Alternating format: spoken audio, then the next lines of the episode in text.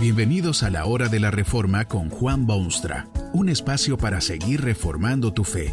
Este podcast es patrocinado por la casa editorial Poema Publicaciones, tu primera opción para libros centrados en el Evangelio, para cada rincón de la vida. Para ver los nuevos libros de este mes, visita nuestra página www.poema.co. Ahora escuchemos a Juan Boonstra con el programa de hoy. Esta conferencia se titula ¿Qué dice la Biblia del hogar? Y está basada en las palabras bíblicas de Josué 24, 17. Pero yo y mi casa serviremos a Jehová.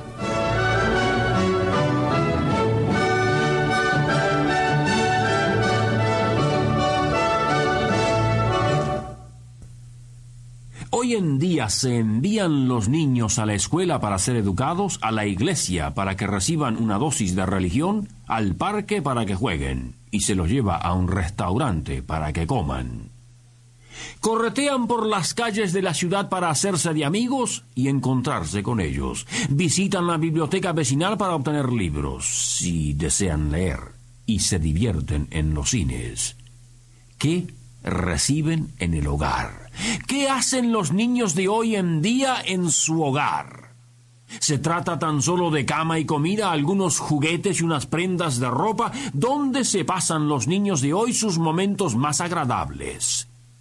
Muy especialmente, ¿dónde reciben lo más importante de todo, que es su educación? ¿En el hogar o fuera de él? Dios dice en su palabra que es la función del hogar educar a los niños. Dios es quien pone a los niños en manos de sus padres en vez de agencias u oficinas u organizaciones o instituciones. Dios exige de los padres que se tomen completa responsabilidad de sus hijos, a menos que por alguna razón no estén en condiciones de hacerlo. No es bíblico eso de agentes o terceros que ocupan el lugar importantísimo que se ha dado a los padres. No hay mejor lugar para un niño que su propio hogar. El hogar es de crítica importancia. No solamente pertenecen los niños al hogar, también brotan del hogar cosas tan vitales como lo son la religión y la educación. Tanto la iglesia como la escuela ocupan un lugar elevadísimo en la vida y desarrollo del niño, pero es y debe ser siempre un papel de subordinación, ramificaciones, extensiones del hogar.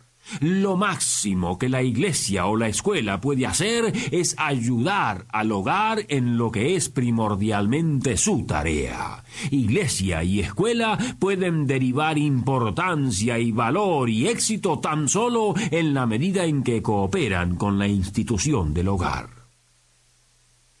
Exactamente lo mismo puede decirse de todos los demás aspectos de la vida cotidiana, diversiones, libros de lectura, relaciones sociales y todo lo demás que contribuye al desarrollo del niño. Ninguna de estas cosas, importantes como son, deben jamás suplantar al hogar en lo que se refiere a la preparación del niño para la vida en su mundo. Hay lógica explicación de esta realidad en la palabra de Dios. El hogar es creación expresa de Dios y su función es precisamente la formación de los hijos. No hay institución en la tierra toda que esté más cerca de Dios. Ni siquiera la iglesia puede estar tan cerca de Dios como el hogar, porque la iglesia está constituida por hogares y surge de ellos. Padres e hijos han sido puestos juntamente en el hogar por el Creador del universo. La relación entre ellos no es tan solo la más íntima de las relaciones personales y humanas, sino también el punto en el cual se acercan más a Dios que en cualquier otra relación, si es que hay lugar para Dios en el hogar. No puede permitirse que una sola cosa se interponga entre Dios y el hogar.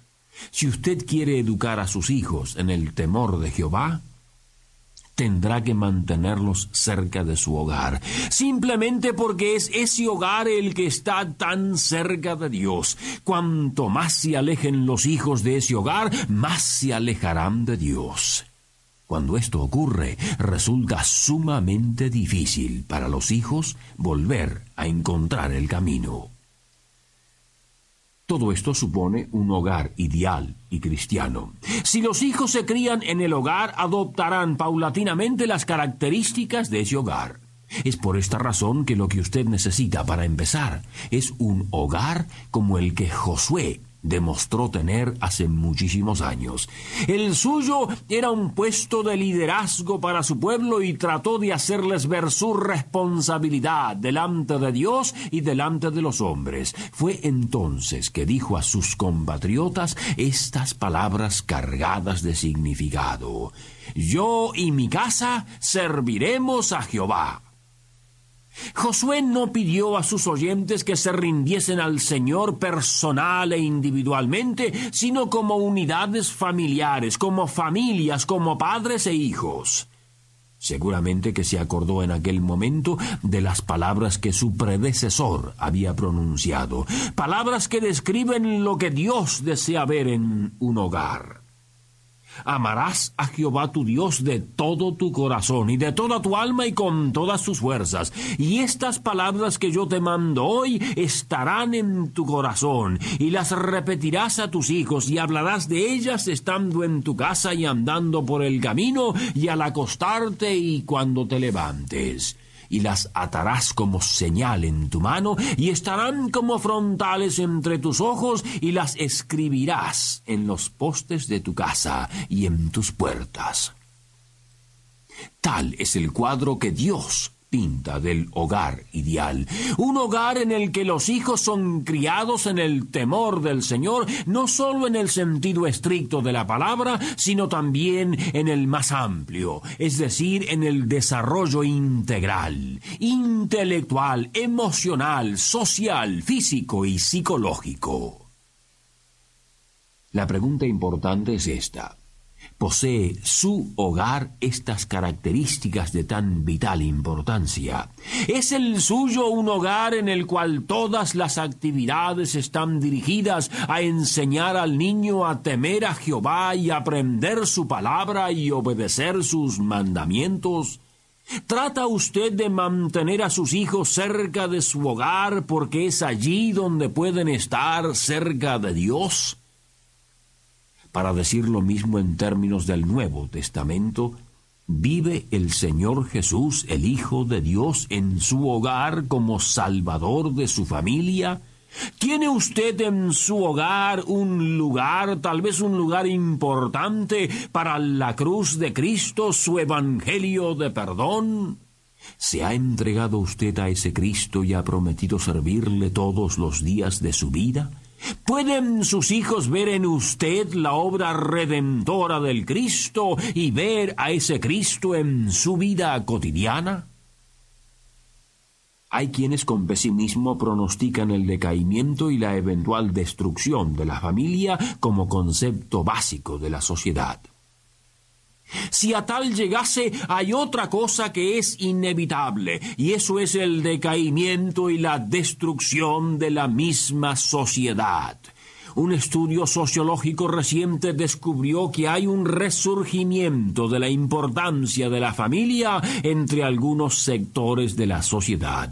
Pero si ese renacimiento de la familia es puramente funcional, si no ha tomado en cuenta las directivas claras y precisas de Dios, será seguido inexorablemente por otro fallecimiento porque no es posible educar la próxima generación sin tener hondas raíces y basarse inteligentemente en la palabra de Dios. Si los hogares no son fieles al Dios que los creó, tampoco podrá esperarse eso de terceros que se ocupen de la educación y desarrollo del niño. Todo empieza, todo toma lugar y todo termina en el hogar. El mundo vive momentos difíciles en lo que respecta a este problema. Hay muchos que viven en abierta violación de los mandamientos de Dios y al mismo tiempo vidas públicas porque todo el mundo lo ve. Solía ser que los divorcios y segundo y tercer matrimonio eran cosa del círculo limitado de los actores y actrices de la pantalla.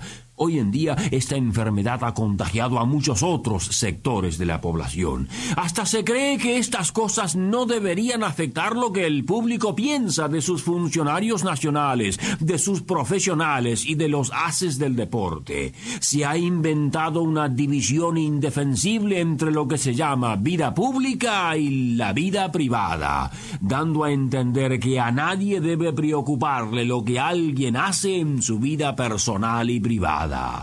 Tal punto de vista va en detrimento de esa unidad básica de la sociedad que es la familia y socava los fundamentos mismos del hogar.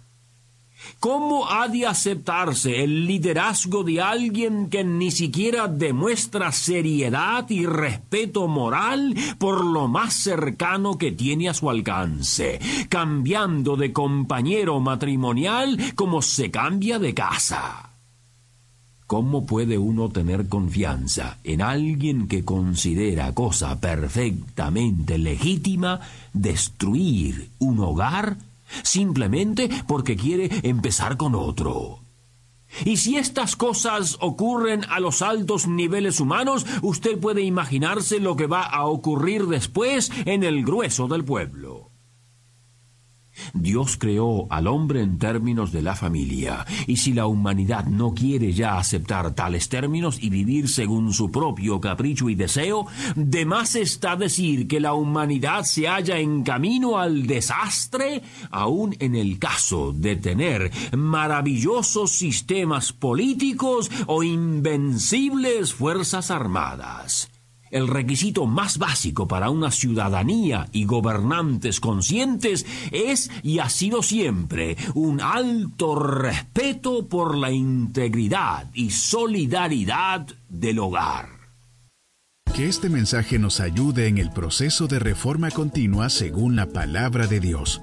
Si quieres profundizar en la exposición bíblica, puedes buscar más recursos en www.poema.co.